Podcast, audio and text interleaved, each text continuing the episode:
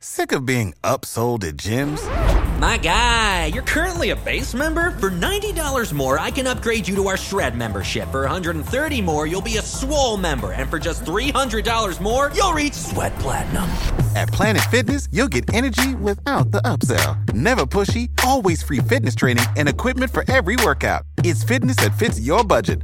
Join Planet Fitness for just $1 down and $10 a month. Cancel anytime. Deal ends Friday, May 10th. See Home Club for details.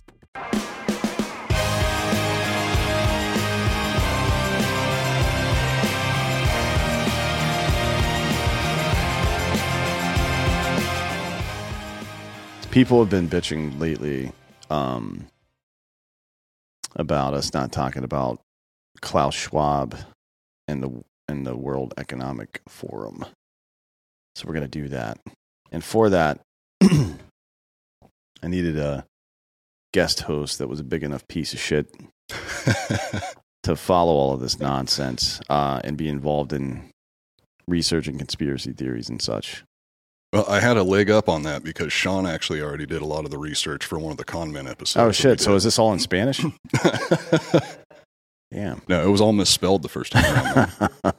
it's like fucking just crudely drawn pictures. I had to translate from, from crayon hieroglyphs. that would be funny, man. I want to. I want to do that. I wish I was back in fucking uh, school.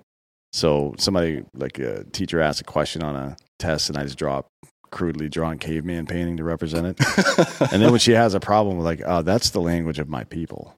So I mean, it seems like that's kind of the direction it's going anyway. I swear the the younger the person is that I'm talking to, the more emojis they use in a text, and I don't understand what the fuck it means. talking to a lot of young people, huh?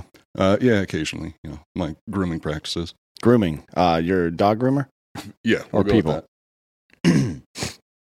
so yeah it is uh, coming full circle we started out with hieroglyphics uh, cave drawings and then we developed language literature and now we're back Yeah, it looks like a lot of stuff's going backwards because one of the things that I noticed when I was researching this is a lot of it. It seems to be pushing us back towards uh, an updated form of feudalism. yeah that's kind of what uh, that whole idea of you'll own nothing and you'll be happy right i mean think of um, a much less polite version of downton abbey Yeah, where this old dude fucking owns what would effectively be a city and everybody in the city works for him.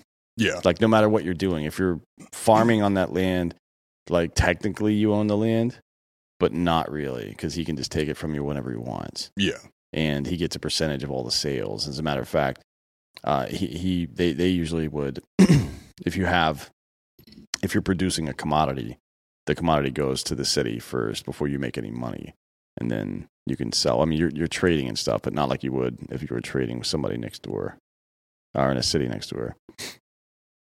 Excuse me. Um, the World Economic Forum. So, give us an intro into the World Economic Forum. What this is?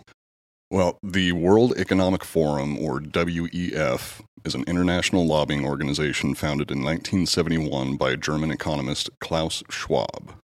Originally known as the European Management Forum, the WEF changed its name in 1987 to match their broadened vision of influencing policies outside of Europe. And from my understanding, it started off with the goal of just, uh, like I said, influencing policies, policies within Europe. But after a number of years, they realized that if they started bringing in uh, like high level business owners and politicians from all over the world, they could affect a much broader scale of, of policies.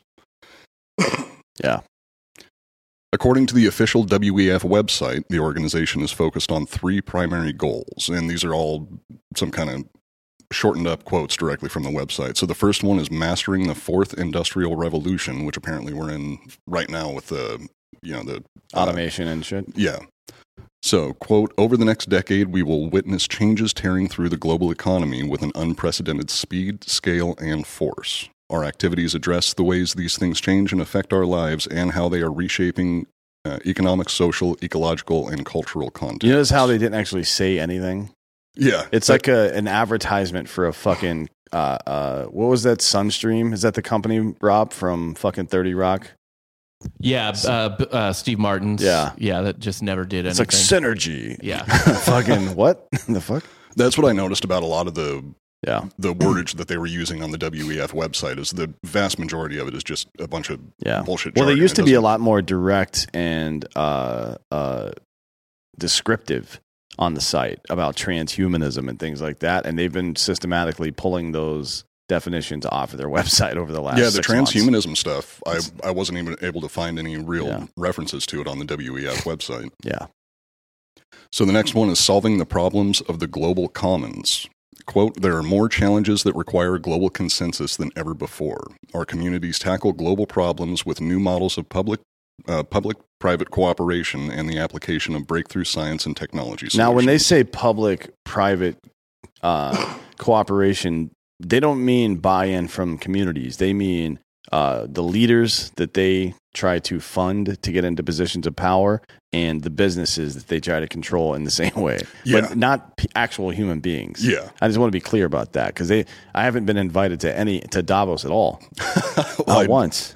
it's pretty expensive. We'll talk about the the costs associated with membership later, and it's it's definitely for the elite. I've got a bunch of nice uh, information on on Klaus Schwab too, uh, as a human being, which isn't great. But anyways, So the the third one is addressing global security issues. We are seeing the world's worst refugee crisis since the Second World War. Violent terrorist acts driven by extremism, increasing geostrategic competition, regionalism, and new antagonists eroding global solidarity. The forum works to develop strategies for leaders to respond to the rapidly changing security landscape. okay, so global solidarity is a fucking pipe dream.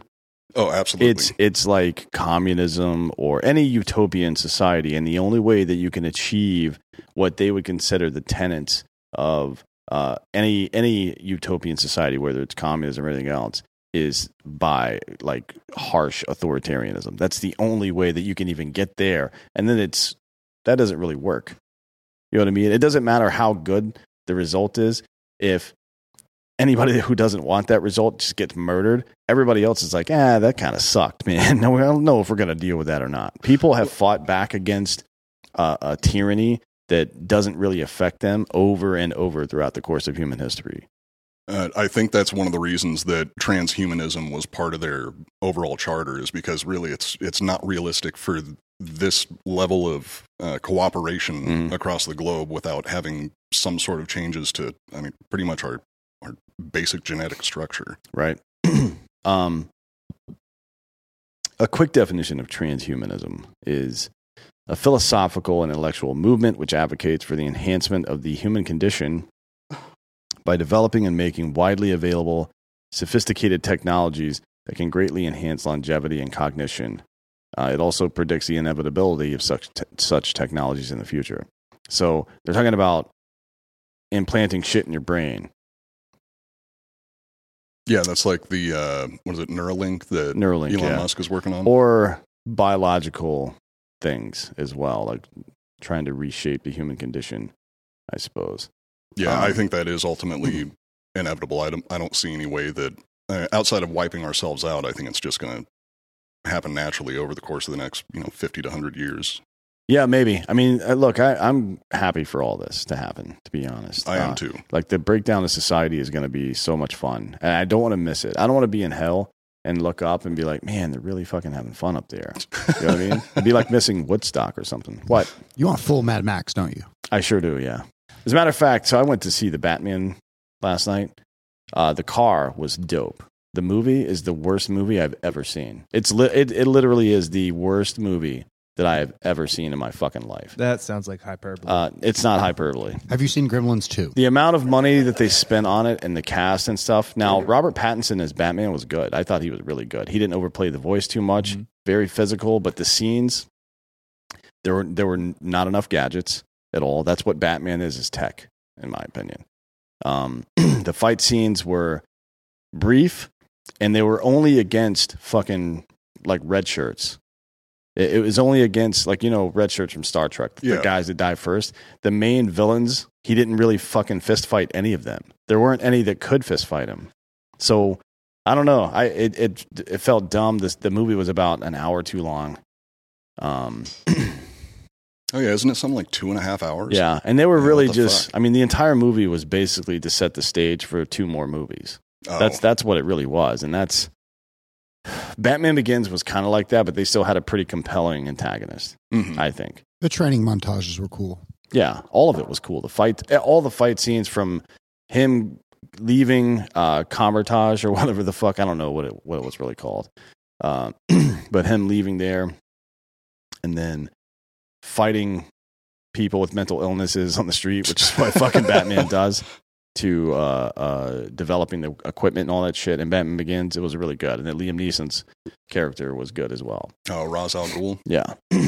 uh, anyways, so the WEF believes that periods of global instability, such as the COVID pandemic, present opportunities for large scale changes to society. Um, a quote on the official WEF, WEF website from former Klaus, from founder Klaus Schwab states uh, the pandemic represents a rare but narrow window of opportunity to reflect, reimagine, and reset our world. Uh, the idea behind this is what's known as the quote unquote Great Reset. Yeah, it's really not wrong that in in times of you know widespread chaos, that's generally the best time to to try and implement these new sweeping reforms. Yeah. uh, I still think that the morality behind it is a little questionable. Well, I mean, if you're the best time to conduct uh, security review and improvements is after an attack as well. So it's not. I mean, that that does kind of go.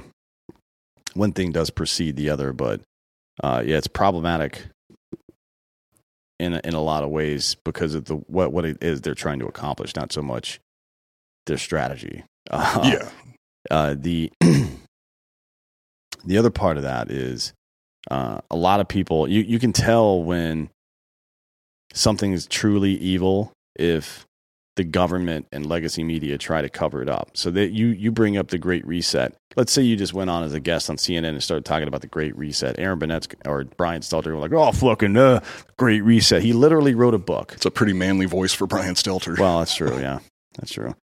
Klaus Schwab literally wrote a book titled "The Great Reset."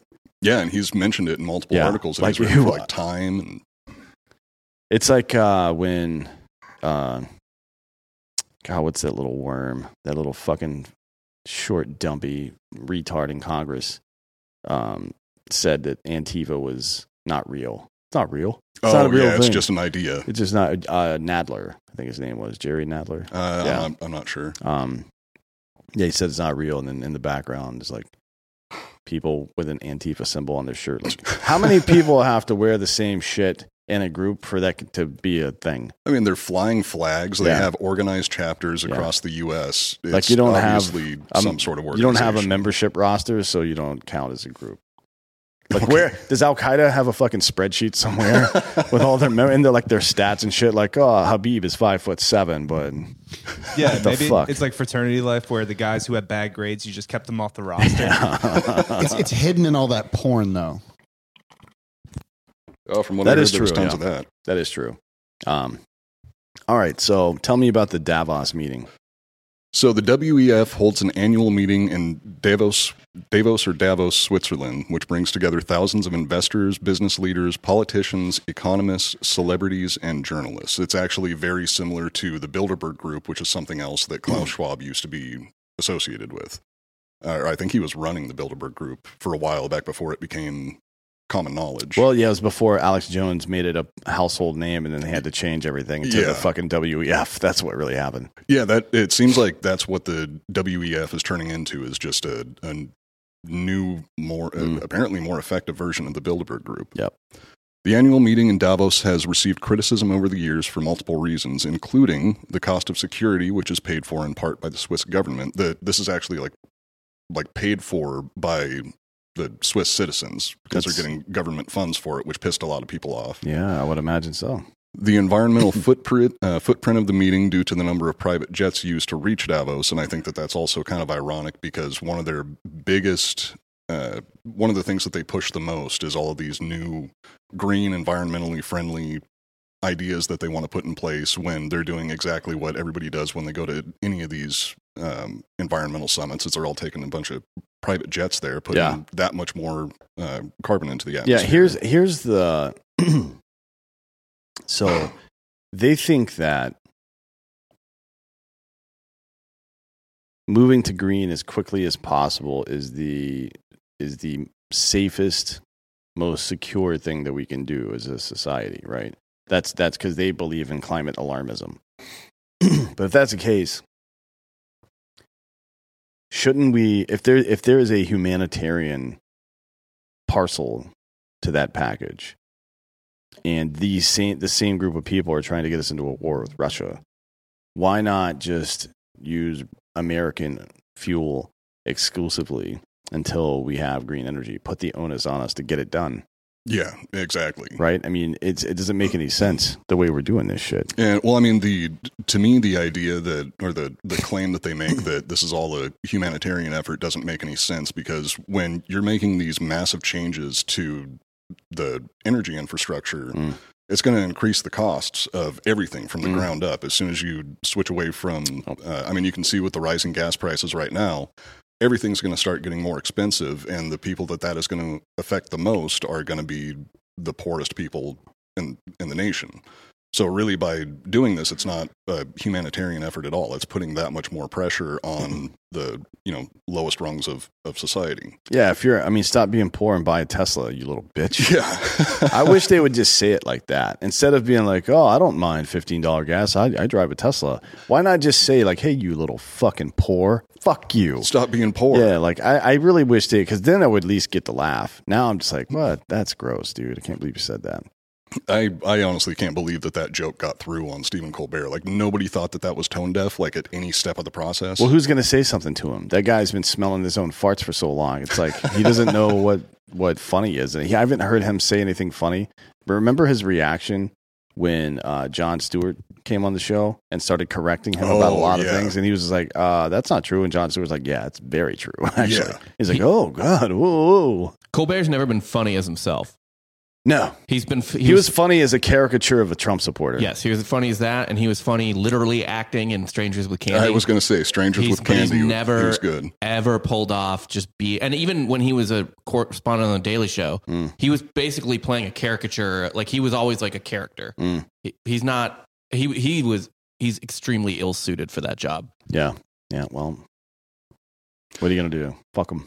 So the third thing that the Davos meetings are- get criticized of is a lack of financial transparency combined with the organization's tax exempt status. Yeah, So that they- that part's super weird. yeah. Uh, why would they be tax? Why would an international organization like that be tax exempt? Or why would they be collecting revenue in the first place? Yeah. What what's the product that they're selling exactly? Uh, from what I can tell, the product that they're selling is is membership. You get access to a club that you know put you in contact with all these other major world players that you know you're able to try and push your own agenda pretty Sure. much.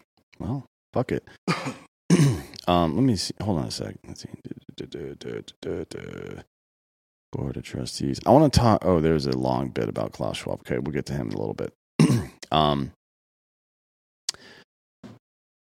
they've received quite a bit of criticism for the amount of influence they hold over uh, corporations and democratic institutions, along with their unclear decision-making process and membership criteria. We've we I mentioned uh, the first half of that before when when they say that they're uh, trying to. I mean, they literally say they're trying to push globalism uh, in the form of co- private public partnerships Yeah, and that's what it is. It's it's they're trying to peddle influence over people by Yeah. using governments and and com- companies to do it. It's like a weird. That's why everybody's like, "Oh, you're fucking communists" or whatever. It's not. We're we're not. We're seeing a new type of authoritarianism now that is part corporatism and. I I mean, it's certainly not communism. It's it's more like fascism and corporatism Yeah. combined. Um, let's see. The forum believes that a globalized world is best managed by a self selected coalition of multinational corporations, governments, and civil society organizations, leading to, con- uh, leading to concerns of unelected officials influencing global policies. I mean, that's happening inside the United States already. Like the CDC is the one that tried to put that ban on vac- unvaccinated people getting jobs. It was a regulatory thing, it wasn't a law. So that shit's un, un unelected people just extended yesterday, just extended the fucking mask mandate on planes for a month for no fucking reason. Like literally no reason. We know that the masks that everybody are wearing don't work. Like a properly fitted N95 helps some for about two hours maybe, but the ones that we all wear don't do shit. Like for maybe 15 minutes. I, think don't understand the reasoning behind that. Like, Uh, what are what are they getting out of it? Is it just exerting control, or still trying to to keep fear going? To I mean, it's got to have something to do with control, right? I think it's that they want to get patted on the back for for uh, stopping that that mandate. I think they want to get appla- an applause break for stopping that mandate, and they're not going to get it right now while Russia's invading Ukraine.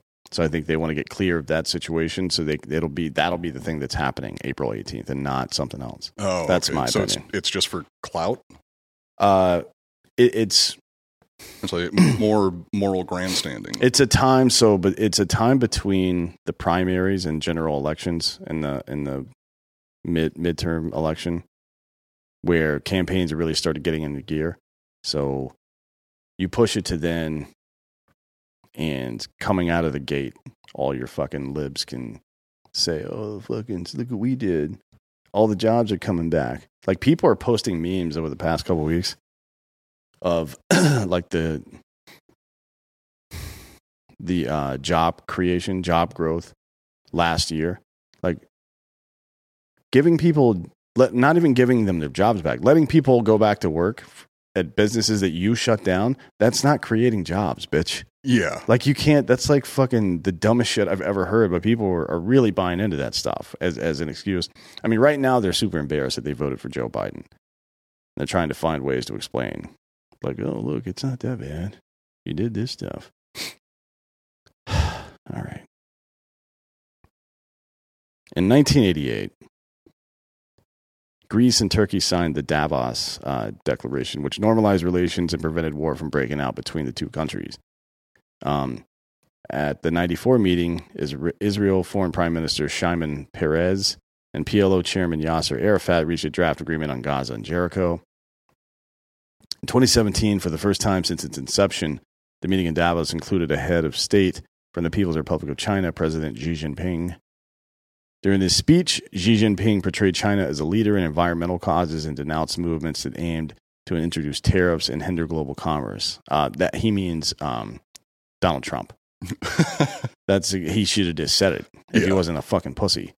Um, because Trump butt fucked China and gave us a trade deficit with them for the first time in like fifty fucking years. yeah. Um, Jinping also warned that no one would emerge as the winner in a trade war, adding, quote, China has no intention to boost its trade development by devaluing Chinese currency by launching a trade war. They've been manipulating currency forever. hmm So I mean, we've been in a fucking. uh, Is there a such? Is there such a thing as a fucking um, as a uh, what do you call it? Uh, cold trade war.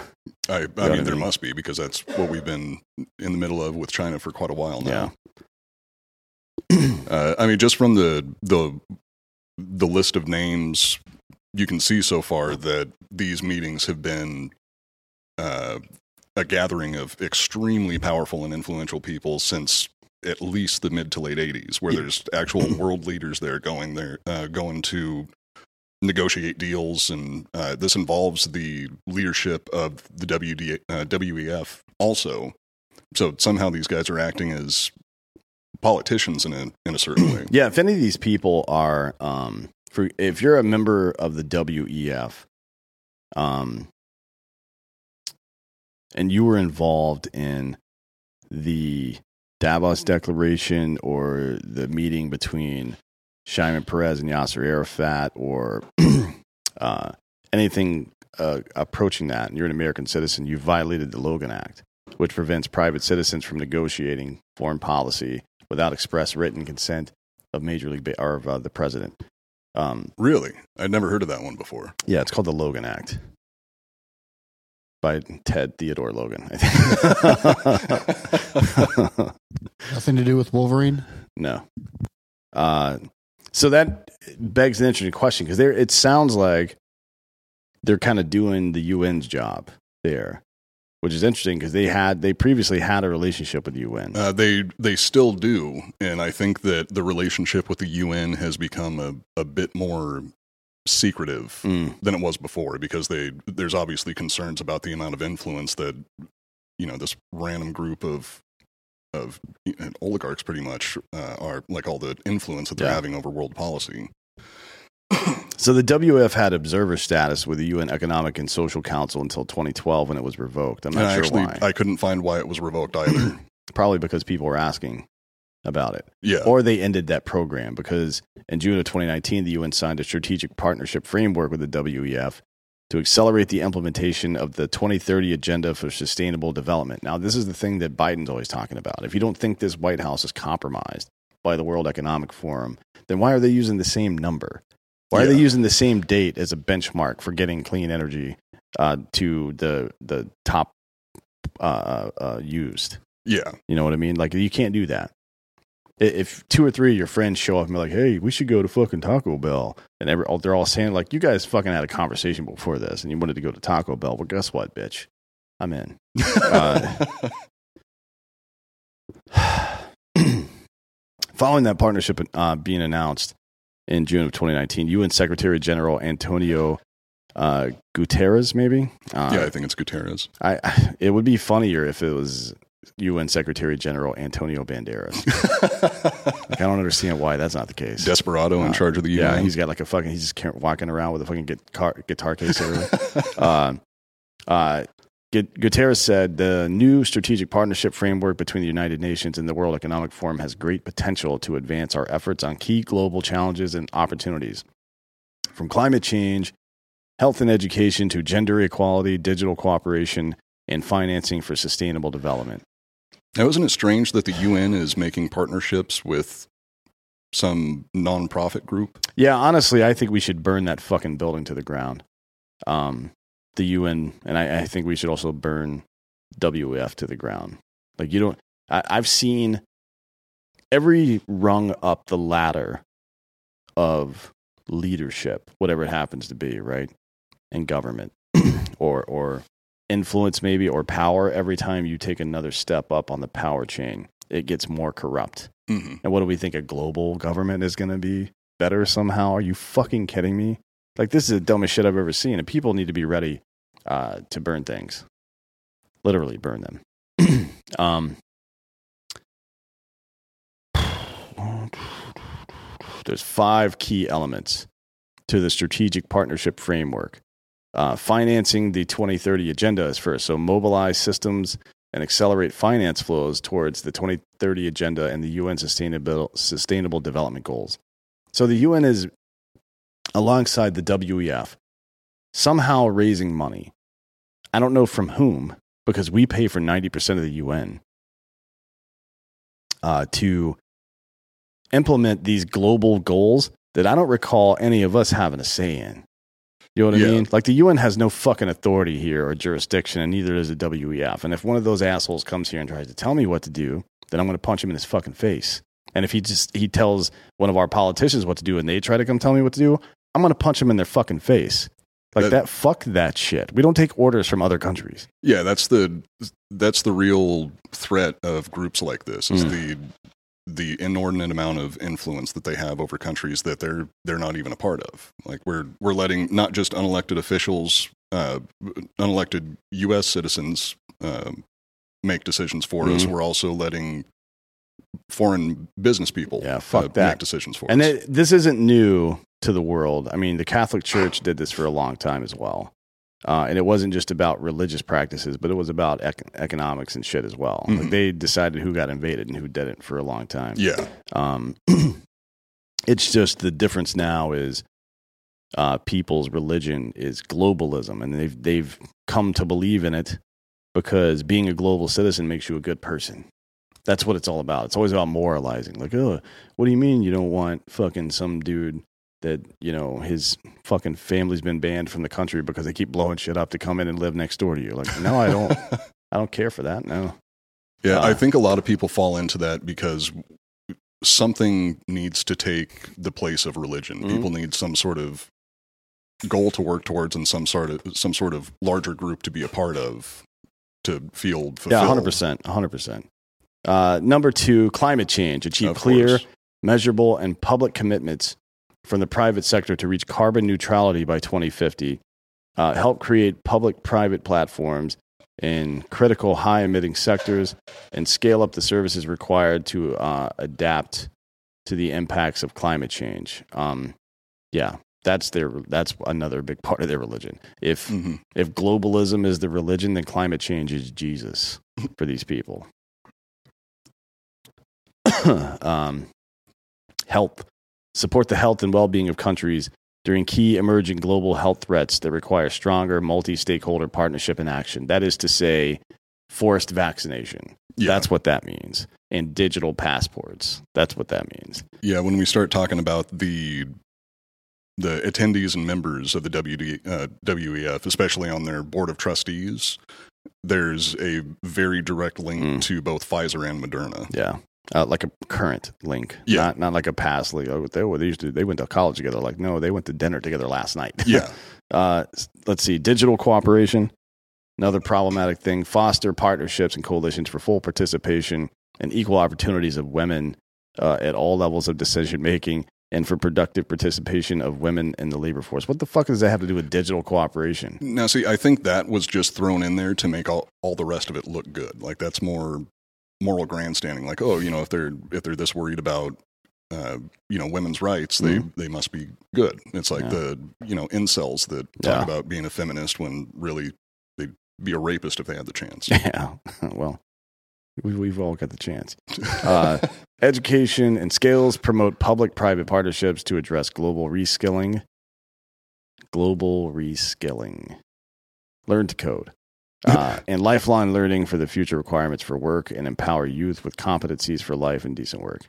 Uh, since the strate- uh, strategic partnership agreement was signed, over 400 civil society organizations and 40 international networks have called on the UN Secretary General to end it. Uh, opponents of the agreement between the WF and UN warn that, quote, it delegitimizes the United Nations and weakens the role of states in global decision making. That's absolutely true. yeah, I mean The- that's ultimately their goal, though. The UN is run by um, no one in particular, actually, but it's I mean it's run by by influence peddled through governments. Mhm. The WEF is run through influence peddled by no one that was ever elected to shit. Yeah, Right, and that's what they want to do. They want to take, they want to accumulate power at the UN and then slide it on over to their buddy over here, who has no, uh, that nobody has any recourse. Like, what do you got to do? Sue him? yeah. And Klaus Schwab himself has openly said that uh, I don't remember the exact quote, but he said that he thinks that governments are outdated, that Mm. they need to be replaced. Yeah, and that's I'm- with a self-selected group of of high-powered people. I, I think maybe he's right about the first part, and then instead of uh, replacing the governments, we just do away with them entirely, and we figure it out again. I think it would be a good, not anarchy. No, I just think that um, remove government entirely. There was, there's going to be some pain, and let people figure it out again. There's a there's a lot of benefit to figuring out again, to going back to the drawing board, and relearning the movements you do when you work out or perform an activity or go go back and take a refresher class in the math that you're doing or something. I think that's a really useful tool. hmm And it also has the added benefit of exposing people who haven't been exposed to it to the process of learning that shit and going through the struggle of learning it. Oh yeah, So I think every instead of the tree of liberty being refreshed from time to time with the blood of patriots and tyrants, maybe uh, we just start over. Mhm. Like why? like a, a great reset of sorts. Not one that he that that is that sounds really good because people know something's wrong and they're all super unhappy about it. And a great reset sounds like oh we're going to get back to normal. Reset means going back to where we were. Mhm. That's not at all what the World Economic Forum is talking about. They're talking about, uh, I, I guess, going back to the Roman Senate. That's what they really want to do.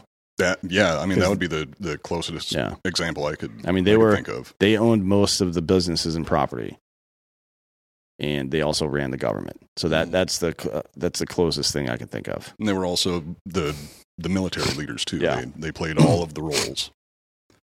Um, although corporate influence has long been present in the UN system, the partnership between the UN and WEF greatly increases the risk of corporate leaders gaining further influence over the heads of the UN.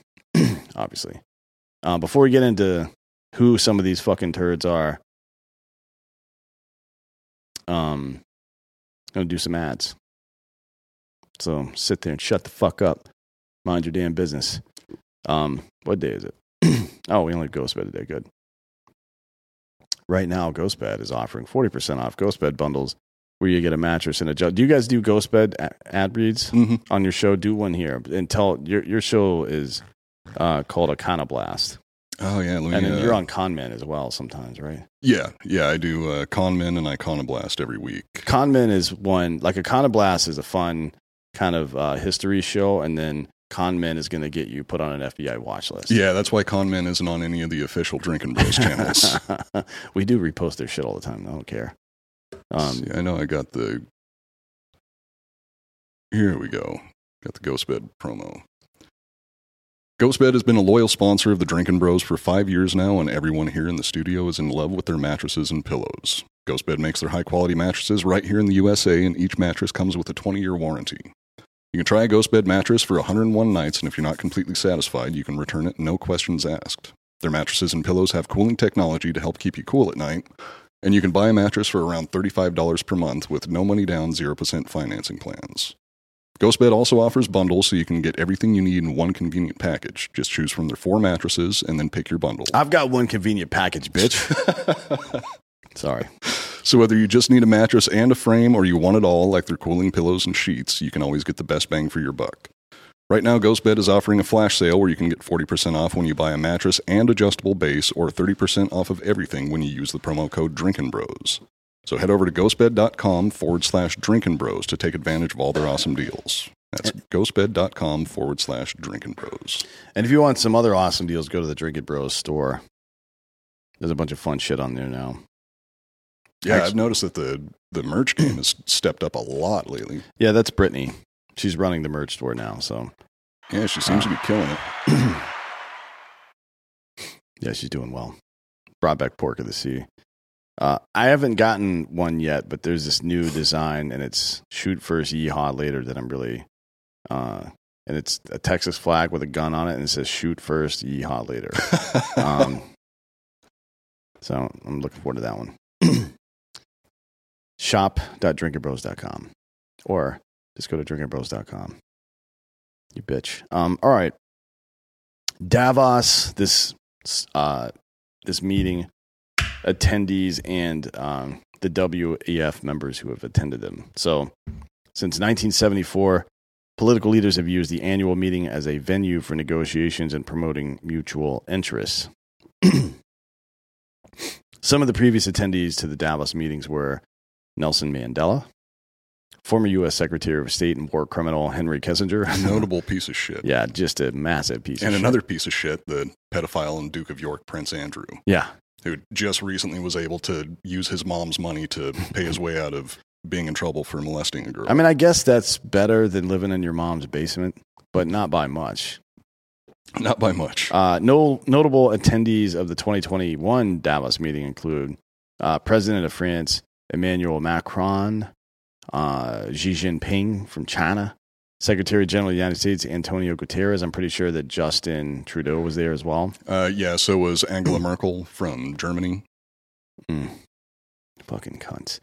Uh, the foundation is funded by its 1,000 member companies, uh, which are typically global enterprises with more than 5 billion in turnover. Uh, membership is stratified by the level of engagement with forum activities, uh, with the level of membership fees increasing as participation in meetings, projects, and initiatives rises. To me, this are sounds you, a lot you like gotta be a gold member, man. Yeah, this is so fucking weird. Uh, in 2011, the annual cost of membership was $52,000 for an individual, or we should buy one and start showing up to these fucking meetings and just I mean, calling shit, every, just call everybody gay, but not like in a mean way. Not in a mean way, like oh, so like we're we're gonna we're working on this new technology that's gonna digitize all the currencies of the world. Like, oh, dude, that's super gay. I really like that. Just I don't know, fuck with these people because they're all like completely out of touch.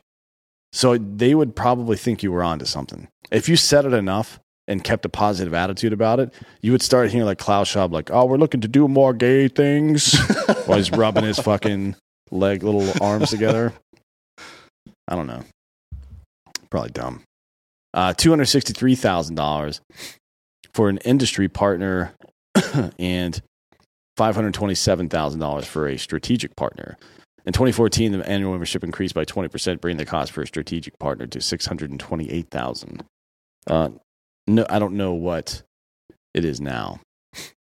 Uh, yeah, the 628,000 was the last publicly available number. Um, but I, I mean, I wonder if they're already having the Swiss government take care of some of their some of their costs of running this Yeah. meeting every year. Where is all this money going? Because something that's confusing about Klaus Schwab, this guy spends all of his time rubbing elbows with the richest and most powerful people on the planet, but allegedly his his yearly income is one million dollars. I do not believe that for a second. This guy has to be a billionaire, but even if you try to look up his net worth, you can't find a direct answer. And any of the uh, estimates only put him as a, a multimillionaire. Let's which- just let's go rob that bitch, man. What the fuck's he gonna do? He's an old man. I, I want to. We need to start robbing billionaires. I know they don't carry any cash on them, so you just take their shoes. Then You should be able to pawn those for at least four or five hundred dollars. no, I don't want to pawn them. I just don't want them to have shoes. That's fair. See, value means a lot of things, and it doesn't always mean currency. Sometimes there's value in just doing something. Like if I'm, it, it here if I'm depressed one day, I can either spend money on drugs and alcohol, right, or I can spend, uh, and and doing that requires time. Like I have to spend time working to get that, and I have to spend time getting it, and I have to spend time doing it. Or I could just sit there and daydream about the time I stole Klaus Schwab's shoes, and he had to walk home like a fucking child. You know what I mean? And that would immediately make me feel better. Got him Better than on your mantle. That's better than two hundred fifty dollars an hour to have some fucking nerd in a in, in a in a chair telling me what's what. Fuck you. I, I think you're playing into Schwab's hands. That's you're not spending money. You're sitting around doing nothing. Sounds like some communist bullshit to me. No, I see. I, I'm spending my money on other stuff. Okay. And let's be real. There's no universe where I'm not spending money on drugs and alcohol. if anything, the drugs enhance the daydream. yeah, that's true. I would smoke DMT and think about the time I stole Klaus Schwab shoes. uh, all right. So now the WEF Board of Trustees, which has some very, very interesting people on it. And this is only a, a small portion of it. Some of the people that I left out was like uh, Yo Yo Ma is associated with him. He, He's the he head on of the cello department. Yeah. Yeah. He's first chair. Uh, somebody else, uh, Al Gore, is very closely associated with him. Uh, Jack Ma, the yeah, yeah. The, The billionaire that- Alibaba owner. Yeah. yeah, that disappeared for a while and suddenly showed up again. I think he went to a re-education camp. That I Probably. I imagine he must have. I, I don't think that the government was going to let him get away with anything that they they didn't agree with. Well, you don't dip out under duress like that and then show back not uh, show back up not under duress and doing slightly different things if something didn't happen in that period. yeah, well, didn't that happen to what was it a Chinese tennis player or something that accused one of their politicians of of uh, assaulting her? She's not back yet. Oh, she's not. I thought she did come back. No, I she just made a statement that she wasn't being kidnapped. Yeah, on camera. Yeah. and actually, they filmed it at a bad angle, and you could see a Chinese official in the mirror, like watching her. It was like in a hotel, like a hotel prison, one of those type of situations. Yeah, it's like when those when those Taliban guys went into the news studio and they were just standing behind the reporter with rifles while he was reading a statement, acting like, "Oh no, this isn't coerced at all." Uh, so the WEF is directed by a board of trustees consisting of high-profile and influential members of corporate, political, academic, and civil society. The current board of trustees for the WEF includes Marc Benioff. Benioff is a former software developer and current CEO of Salesforce, a cloud computing company founded in 1999. Now, uh, remember Marc Benioff for later in the episode because his uh, he was a profo- uh, proponent of software as a service Mhm. business model, which is uh, pretty much what every software service is is doing at this point Yeah. and it's surprisingly similar to the uh, the overall business plan is surprisingly similar to the goals of, of the w, WEF, where Mm. Yeah. everything becomes a, a service that you have to pay for on a regular basis. Right. Uh, also, in September of 2018, Benioff purchased Time Magazine for 190 million. Uh, Mark Carney, a Canadian economist and banker, Carney has served as both the governor of the Bank of Canada and the governor of the Bank of England. And there's a, a lot of other bankers that are that are part of the WEF or on the board of trustees. Mm. Carney is also a former chair of the Financial Stability Board, which is an international body that monitors and makes recommendations about the global financial system. Prior to his governorships, Carney spent 13 years working for Goldman Sachs, unsurprisingly. Yeah, so he probably isn't gonna, you know, tailor his advice to benefit himself. No, not at all. 'Cause why would you Do You do don't that? get to a position that powerful without being absolutely selfless. Yeah. Herman Graf, Herman Graf, maybe, is a Russian politician and businessman who served as the Minister of Economics and Trade in Russia from 2000 until 2007. He's currently the chairman and CEO of Sher- uh, Sberbank, the largest bank in Russia. So that's probably good. Um, David Mark Rubenstein.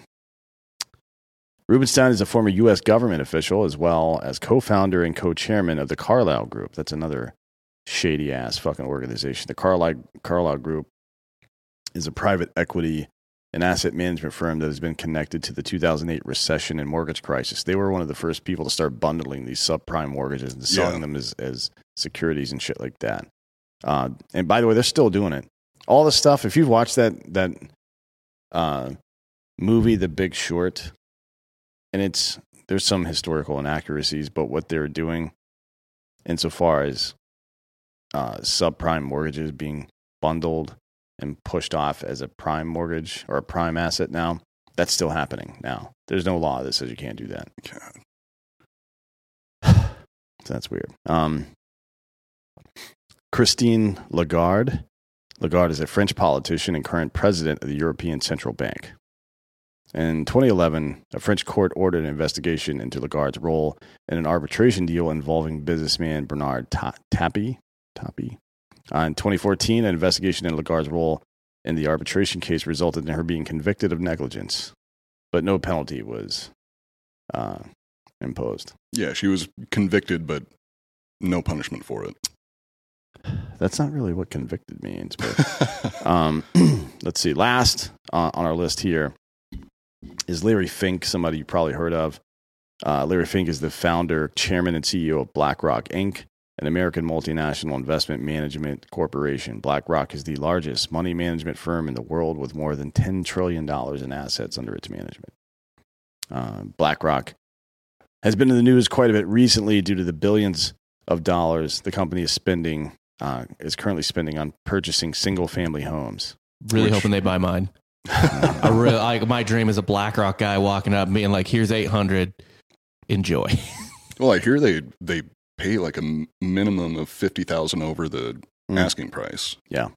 Now, why would a company that that holds ten trillion dollars be buying up properties like that?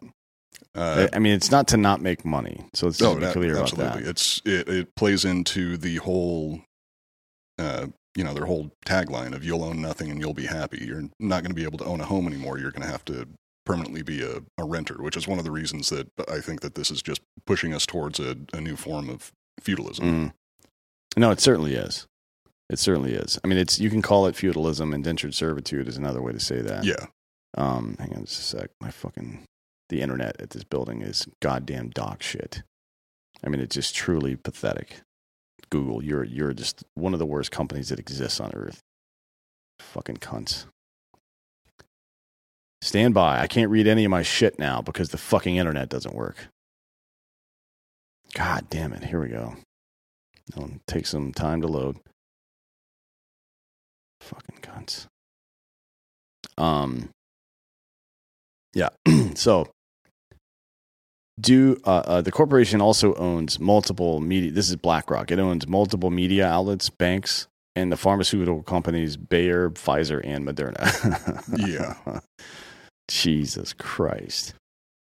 Due to BlackRock's close relationship with central banks, the corporation has been referred to as a fourth branch of government by Bloomberg. Uh, dozens of BlackRock employees have held senior positions in the White Houses under George W. Bush, Barack Obama, and Joe Biden. Um, overseeing all these board members is the founder of the WEF, Klaus Schwab, who we will talk about now. Um, so on that rental thing, uh, it's estimated that by 2040, um, the national home ownership rate is going to decline from 65% to 62%. Uh, I think that is a is pretty low. Yeah. um, the home buying rate has declined by about 10 percentage points already just in our generation. Hmm. So can, thinking that it's only going to decline that much more, three, four it's percent. drop by three percent. That, Yeah, in, in, in 20 years and 18 years, that's fucking, that's just not how that works. Um, but that's been a growing concern. It used to be, I think there was a 78% home ownership rate, and it's down to like 65 now. Um, It's down to 65.5 as of 2021, but up from 63.7, which was the low after uh, the crash. Mm. In Yeah, and that was in 2016. Yeah. So it it has trended up in the last six. yeah, years. but that's after an uh, uh, what would you call that? Uh, an inorganic dip because we crashed the fucking housing market. Right. That's a nice way to put it. yeah. Uh, all right, now tell me about Klaus Schwab. He sounds like a really good guy. WEF founder Klaus Schwab is an economist and engineer who earned a doctorate in engineering from the Swiss Federal Institute of Technology in 1961. Uh, oh, uh, something something else I forgot to mention: the head of MIT is also part of the the WEF. Sweet. Uh, after graduating from the SFIT, Schwab went on to be awarded with a doctorate in economics from the University of Freiburg and a Master of Public Administration degree from the John F. Kennedy School of Government at Harvard University. Between 1972 and 2003, Schwab was a professor of business policy at the University of Geneva. Early in his career, Schwab served on a number of company boards, including the Swatch Group, the Daily Mail Group, and the uh, and Vontobel Holding. Since founding the WEF, Schwab has faced criticism for perceived hypocrisy and corruption connected with the foundation. While Schwab publicly declared that excessively high management salaries were, quote, no longer socially acceptable, his own salary has been repeatedly questioned. His yearly salary of around 1 million Swiss francs has been scrutinized due to the amount of public contributions needed to maintain the WEF, along with the fact that the forum does not pay any federal taxes. But like I said before, they're still getting money from the government to, to help support The, them. the NFL is still a tax exempt organization, man. Let's not pretend like it's just Klaus Schwab out there. Um, anyways, yeah, keep going. Uh, Schwab has also been criticized for using the WEF finances to fund for-profit business ventures, such as awarding a multi-million dollar uh, multi-million dollar contract to U.S. Web in 1998.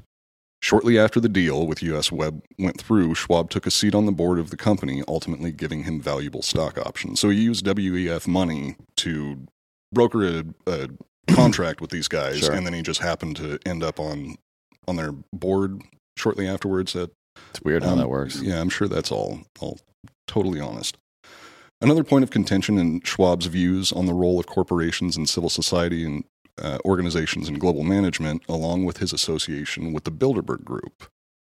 Uh, as stated previously, Schwab believes the world is better off in the hands of a self selected coalition of corporations, governments, and organizations, arguing that governments are no longer, quote, the overwhelmingly dominant actors on the world stage, uh, which is starting to become true primarily because of people like him and all of his buddies. hmm According to the Transnational Institute, or TNI, the WEF is, is planning to replace the current democratic model with a model where stakeholders make decisions on behalf of the people. The TNI has concluded that society is, quote, increasingly entering a world where gatherings such as Davos are not laughable billionaire playgrounds, but rather the future of global government, governance. It is nothing less than a silent global coup d'etat. And part of the big bid to reshape the world in favor of groups like the WEF is something Klaus Schwab calls the Great Reset. Um, so just some of his history. Uh, his dad, that identity has been hided, hidden pretty well over the years. As a matter of fact, over the last two months, Wikipedia has removed any reference to him off of their website. Uh, and that's because his dad worked uh, uh, ran the company. He was the uh, the the manager of the company that made the turbines and flamethrowers for the Nazis. Oh shit! Oops. I kind of could have guessed. Is that yeah? Is that even controversial? Like he's an old German. What did you think the old German's older relative did? like, That's why I don't hire any old Germans. like or so- buy Hugo Boss, for example, or deal with any Swiss company. Or Brazilians. Yeah, well, Right. or Argentinians. Argentinians, Yeah, yeah. they- Argentines. either one of those guys that has blue eyes. I'm like, nah, I'm not doing that. Yeah. like there's nothing that is like the least mind blowing. If someone is like, you want me to blow your mind? You want to know who started Volkswagen? Like, well, it was around that time. So Yeah. Uh, Eugene Wilhelm Schwab. That's the guy's name. Uh, so if you want to look him up and see what he was getting up to those days, uh, it was basically helping murder Jews, which is, you know, I guess we're just okay with that now. Um, I think George Soros did also, didn't he? yeah, as did the fucking former pope, I would imagine. I mean, his, he was Oh, in Hitler yeah, Youth, so you got to think his parents were involved in some shit, right? Yeah. uh, maybe. Wait, was he Austrian? I don't remember. Ratzenberger? I don't think he was German. Oh, I thought he was German. I, th- could I thought he was though. German. Pope Benedict. Pope Benedict Arnold would have been better. He even looks like a fucking yeah. He was Oh, born no, in he's Marktl, yeah. Yeah. Uh, he he looks like a Nazi, doesn't he? oh, absolutely. Fucking look at his fucking face. He looks like a supervillain. I just want to. Someone just needs should have been like, show me your merit badges. yeah, What did you? what did you qualify for? yeah. He's uh he's up to no good for sure. Um. So what is the Great Reset? In June of 2020, Because I, I just before you before you describe all this shit, I want to remind people what the word reset means. It means go back to what Mhm. was there before, right? Which is something that would be. I, I don't know if they did that intentionally to appeal to conservatives, like "Make America Great Again," "Great Reset." It's not really a progressive thing to say, but everything inside of it is progressive. I mean, You know by, I mean? by definition, resetting is regressive. Yeah, In June of 2020, the 50th annual meeting of the WEF was titled The Great Reset, and that's also the name of a book that Klaus Schwab wrote. According to Schwab, the Great Reset consists of three core components. Number one, steering the market towards fair outcomes by facilitating a stakeholder economy. And I'd never heard of a stakeholder economy or stakeholder mm. capitalism before, so I went down a bit of a, a rabbit hole here. But a stakeholder economy or stakeholder capitalism is a system in which corporations are oriented towards serving the interests of all their stakeholders as opposed to maximizing the profits of the shareholders. This system is a counterpoint to Milton, Fried, uh, Milton Friedman's belief that the only responsibility of a business is to use its resources to increase profits for the shareholders, which is what pretty much every Mhm. business runs on now. In a stakeholder economy, the business focuses on meeting the needs of all of its stakeholders, such as customers, employees, partners, the community, and society as a whole, as opposed to only the shareholders. Historically, businesses that practice stakeholder capitalism repeatedly found themselves facing a non cohesive and confusing outcome known as the garbage can model. Mhm. The garbage can model describes the chaos of the decision making process of an organized anarchy. it's a camel, which is a horse designed by committee. Like, what the fuck? Why has it got those weird legs and two humps? I have some uh, bio info on the Pope, actually, real quick. oh shit! His dad was actually uh, extremely anti-Nazi, and they got moved around several times because he was against Nazism. And one of the, one of his nephews had Down syndrome Mm. and uh, got sent off. Mm. Uh, so it was uh, they were actually not too bad as far as the as far as popes go. Yeah, I never understood why he got. I mean, aside from looking like a Nazi, that probably didn't help. No, no, no. But uh, like, there he was in Hitler Youth. I'm like, weren't a whole lot of twelve year olds fighting back against the government back then. Not sure what you ex- what you expected him to do. Um, so this is organized chaos at the uh, in in the in governing. So in practice. Uh, the organized anarchy are characterized by the following fluid participation. So, employees vary in how much time and effort they commit to different aspects of the job, resulting in boundaries of organization continuously changing. Meaning, uh, you're not an effective cog in the wheel, so to speak. Yeah. Like you, th- this is uh, our cog in the engine. This is as someone who runs a bunch of businesses and has for a long time. Uh, the way you treat and benefit your employees and your customers and how you monetize, those are those are different things, right? They're they're not not connected, but they're certainly different fucking uh, uh, verticals. hmm You know what I mean? So, for example, I run my business the way I run it because that's the most efficient way to run it and because that's how I want to. Now, I find people who are tailored for certain jobs inside of that business who uh, also preferably people that enjoy doing that, right? And then I the benefit part comes uh attached that, but if if the if the people inside of my company that work for me decided, well, we don't like doing this anymore. Like, all right, see ya. I'm not changing the company. Mhm. And that's what they mean when it says um, the boundaries continually change. In this system, the line between leader and follower is blurred, leading to confusion amongst employees and further reductions in participation. And be clear, the benefits a company uh, are are is able to give to its employees is a direct result of the fucking revenue that's coming in.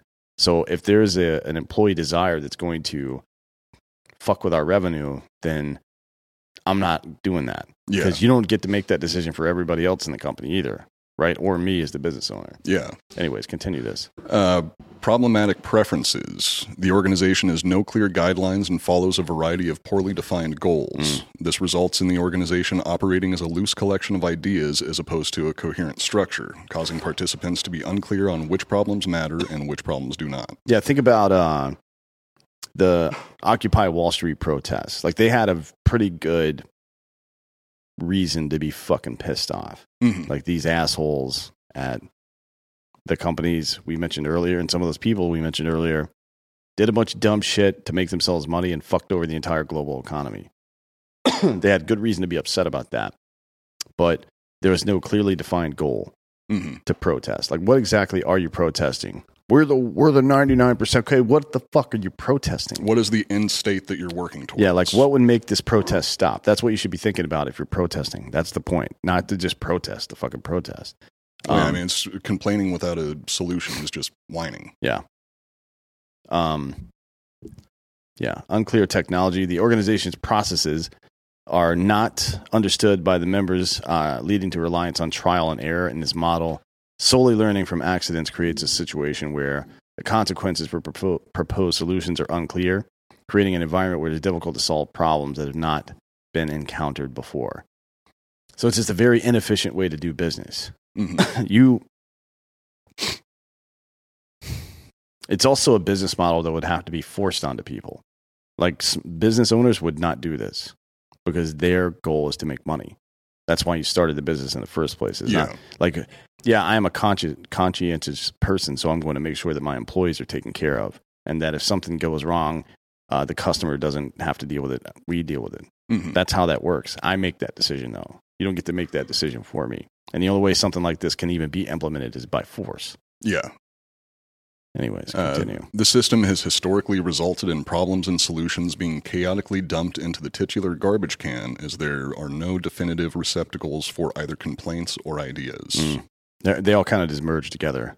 Like you don't have a wall of ideas. Uh, James Altucher writes down 10 ideas every single day. Like he just wakes up in the morning and he's like, all right, I'm going to write down 10 books I want to write or 10 books I want to read or 10 things I want to accomplish before I'm 60 or whatever the fuck, right? Mhm. is every day he makes a list of 10 things every single day. Um, but if you woke up every day and made a list of 10 ideas or complaints, then like, I'm not sure how useful that's going to really be. Yeah, I mean, if you just Uh, just come up with ten problems every single day and don't put any effort towards trying to You're just come going up to with get a solution, more and more depressed. Yeah. Uh, all right. So what's part two here? Uh, so part two is ensuring that investments advance shared goals such as equality and sustainability, and uh, frighteningly, equity comes up pretty often in in a lot of these WEF documents. Yeah, and that's how I know they're full of shit.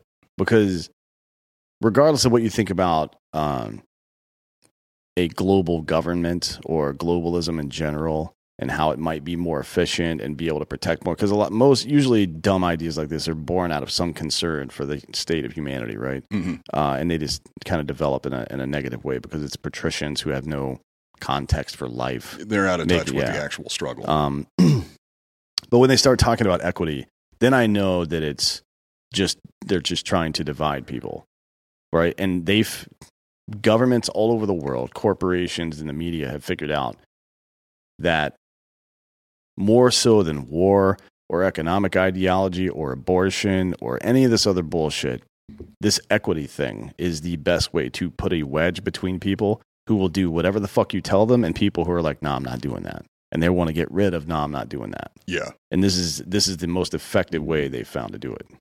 It's my opinion. For this component, Schwab points to large scale government stimulus programs such as the ones implemented by the US, China, Japan, and the European Commission. Uh, Schwab argues that instead of using these funds to, quote, fill cracks in the old system, they should instead be used to create a new system that is more resilient, equitable, and sustainable in the long run. This means building green infrastructure and creating incentives for industries to improve their environmental, social, and governance metrics. That's dumb though, because wanting to create a new system that's more resilient and uh, equitable is not going to be green. Not for 50 fucking years at, at least. Yeah, yeah, we do not have the technology to go fully green at this point without creating insane amounts of, of economic problems. And it's uh, like I was saying earlier in the episode, it's going to be the people at the at the bottom of the pile that are going to get it the worst. Mm. Yeah, it always is, right? Yeah, Uh, so the third priority of the Great Reset agenda is to capitalize on what is referred to as the fourth industrial revolution. The fourth industrial revolution is a reference to the exponential advancement of technology, industry, and societal patterns seen in the 21st century. Although the term had previously been used in scientific literature, Schwab popularized the concept in 2015. Uh, stated earlier the WFC's global changes and instability as an opportunity to implement large scale changes to social and economic norms. Uh, Schwab considers a united effort to combat, combat the COVID pandemic as an example of what society is capable of achieving uh, on a common goal. Yeah. Like, how many fucking economies can we shut down if we all work like together, that? Yeah, The WEF aims to enforce uh, uh, vaccinate as well. The WEF aims to utilize disruptive events such as the 4IR and COVID pandemic to break down pre existing institutions for the greater good of society. Anybody that ever tells you they're doing something for the greater good is full of shit. yeah, Like, that's not a thing. Nobody does anything for the greater good. People do things for their fucking themselves and their families, and that's it. yeah. I mean, that's I think that's one of the reasons that the concept of equity is kind of iffy and really unattainable Yeah. because you know if, if you're not able to advance things for yourself and the people that you love you're you know everybody else is going to be getting the same thing as you no matter how, how Mhm. hard you work there's there's no incentive Yeah. um, now on to uh, this little. We got one little part left here, and it's some of the conspiracies that uh, WEF has, has been involved in. So let's go ahead and tell me some of these. These are pretty fun. The widespread political and corporate connections of the WEF have led some people to believe the Great Reset is part of a larger plan to implement socialist, environmental, and authoritarian policies, which honestly that it doesn't seem like a conspiracy to me. It seems like that's No, that's just happening. yeah. I mean, uh, it, would be harder to get away with it in the U.S. right now, but Biden's laying the groundwork with this crypto bullshit. Um, but seizing assets internationally and then seizing the assets of people domestically in Canada. That shit's already going down because Yeah. they have ideological differences with you. You take all their money away. Yeah, and that's That that is you you you do that to me, you've committed an act of war and I will bring that war to your fucking doorstep, buddy. it's going to be even scarier if if a digital form of U.S. currency starts getting enforced because that means you know if you if you say the wrong thing online, they can Mhm. just switch off your money. I mean, kind of similar to the way the uh, Canadian government was freezing people's Mhm. bank accounts, uh, which totally makes people lose any sort of faith in those institutions. Yeah. um So, one of the catchphrases commonly associated with the Great Reset is You'll own nothing and you'll be happy, which was originally coined in an essay by Danish Member of Parliament Ida Auken in 2016, which was included in a video called Eight Predictions for the World in 2030, which was produced by the WEF. Again, that's, that's 2030, this very specific mhm. end, end date for all of these things. yeah. The world's going to end in 2030 because of climate change. But also we're doing stuff in 2030 and the banks are doing stuff in 2030. Yeah. I don't know. Maybe it's just like the 10 commandments. It was just a nice round number. Uh, yeah. Uh, go ahead. In the essay, Auken predicts that by the year 2030, nobody will own a house, car, appliances, or clothing and instead rent everything they need. And I, I can't believe that they were presenting this as a good thing. Like, this Mhm. is what we're working towards, where you have to rent your clothes. That, that doesn't make any sense to me. Uh, Girls The- already do that. do they?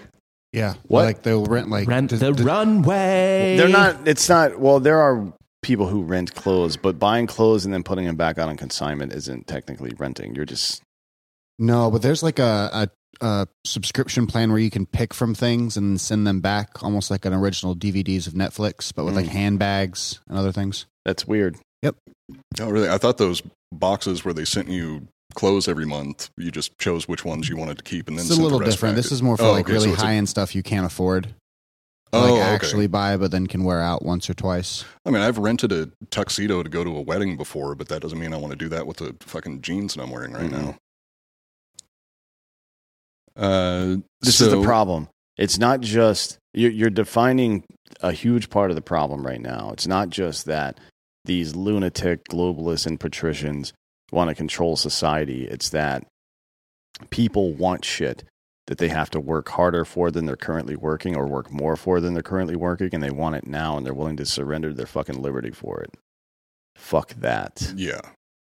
I'll Sign sleep- themselves up for anything for it. I wear the same jeans like fucking eight days in a row, bitch. You're not going to get me on that one. Anyways, So the prediction made by Auken of all products will become services is notable in relation to the WEF due to the fact that one of the board uh, members of the board of trustees, Marc Benioff, that I was mentioning early uh, earlier, has long been a proponent of the software as a service model. Yeah. and uh, other models like that. well, he's the instead of- Salesforce CEO, so I mean, Yeah. obviously, he's a proponent of that shit.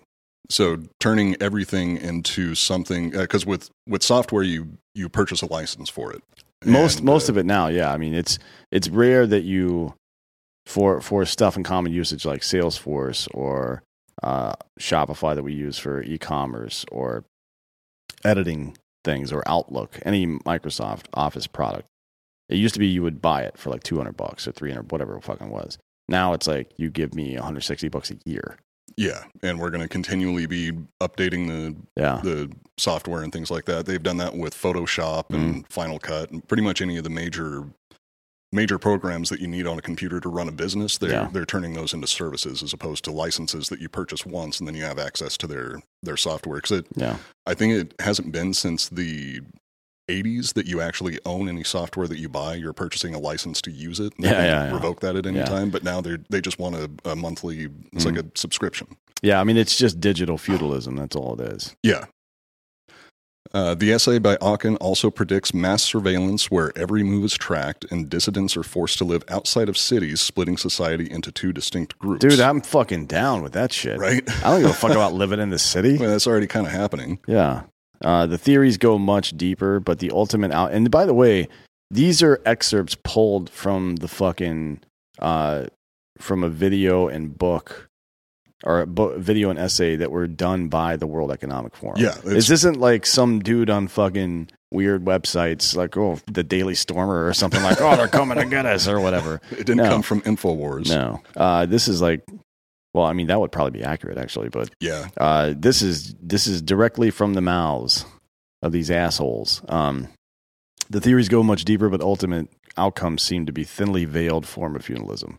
Uh, no private ownership of assets such as homes or businesses. Once again, placing all the power in the hands of the ruling class. And by the way, I've said this before on this show, but uh, owning a home and the equity you build in it, that's the most wealth that most middle class people make in their lifetimes is the equity in their home. And So- that's one of the so it's best not just a- indicators of generational wealth, Yeah, too. That's yes. something you can pass on. Yep. And it's not uh so it's not just a matter of you not owning the car you drive or whatever else. It's it's not even a matter of you not owning the house you live in if you're a renter. It's a matter of you not being able to fucking go upward ever again. hmm Like ever again. And what they want to do is devalue currency, right? Now currency isn't how how hard you can work or how smart you can be and make enough money to buy what you want. Now it's how fucking good can you be to me, the ruling class, and I'll give you this shit in return. That's what it becomes. That's the ultimate goal of It's patronage. devaluing a, a Yeah. currency. I think it's their ultimate goal because they want to be in control of everything from social life to financial life. They want to be in control of all of it. And ultimately, currency becomes irrelevant at that point. It doesn't matter how much money you have because the, the money's value is only in what it can buy, right? Yeah, Currency only matters because of what you can buy. If you're going to own nothing and be happy, then you're not going to have any money either, which means your currency will then be obedience. That's how you buy things. it'd be like a social credit score. Yeah. Well, like it'll be worse than a social credit score. Mhm. a social credit score can be implemented right now, to be honest. Uh, China's been doing something Yeah. similar to that already. But I'm talking about like ancient Roman patronage, that type of feudalism, where Mhm. you can't. There's no chance of you getting rich unless I, my this fucking dude, this is uh, uh, what do you call it? Legatus tells you you can. Yeah, You know what I mean? Yeah, like you beg born in- him to give you fucking stuff, and then you do some dirty shit for him he doesn't want to do, and then maybe uh, your grandkid becomes a legatus. Yeah. You know what I mean? yeah That's how it works. Born into a class, and generally you don't move out of that right. that class. That Not without the- something extraordinary happening. Yeah, that's that's always been one of the strengths of, uh, I mean, Western society in general is the the upward mobility of it. it Mm. You're much more likely in the the current system that we have. You're much more likely to be able to move up in the social structure as opposed to any other form of governance. We're the only country in the world, I, in my opinion, that, uh, or not anymore so much, I guess, but we were for a long time the only country in the world where that was a distinct possibility for anybody. yeah. Uh, but Yeah, now we're and fucked. What's what's really interesting about that is that's that's like out of the course of all of human history. This is something that has Mm. just started recently, Yeah. where people can actually uh, have some sort of upward mobility. They weren't born into a specific class and die in a specific class outside of you know really rare circumstances where something lucky happened to them. They were able to move up. Yeah. It's uh, I mean for for the first time in human history, that's actually Mhm. a possibility for people, and it's only been around for a couple hundred years at this point. Well, it's not going to be around much longer yeah, we're already because fucking it up. BlackRock is buying every fucking property in America. Like literally, they're going to own all the property in America, and then, uh, you know, well, I mean, honestly, that's fine. I'm glad that it's just one organization doing it because that's only one head to cut off. Oh, I think Vanguard's doing it also. Vanguard, but to a lesser degree. Yeah, I mean, BlackRock is is definitely the biggest at this point. and the good news is, and we learned this from the Roman Senate, if you cut off enough people's heads, everybody else goes home. So, uh, this is a good show. Sic Semper Tyrannis. Yeah, this is a good show. Uh, elucidated a lot of weird shit that's going on. Uh, not so much so you can stop it, just so you'll know when the war breaks out why. Yeah. Uh, and we'll see in hell.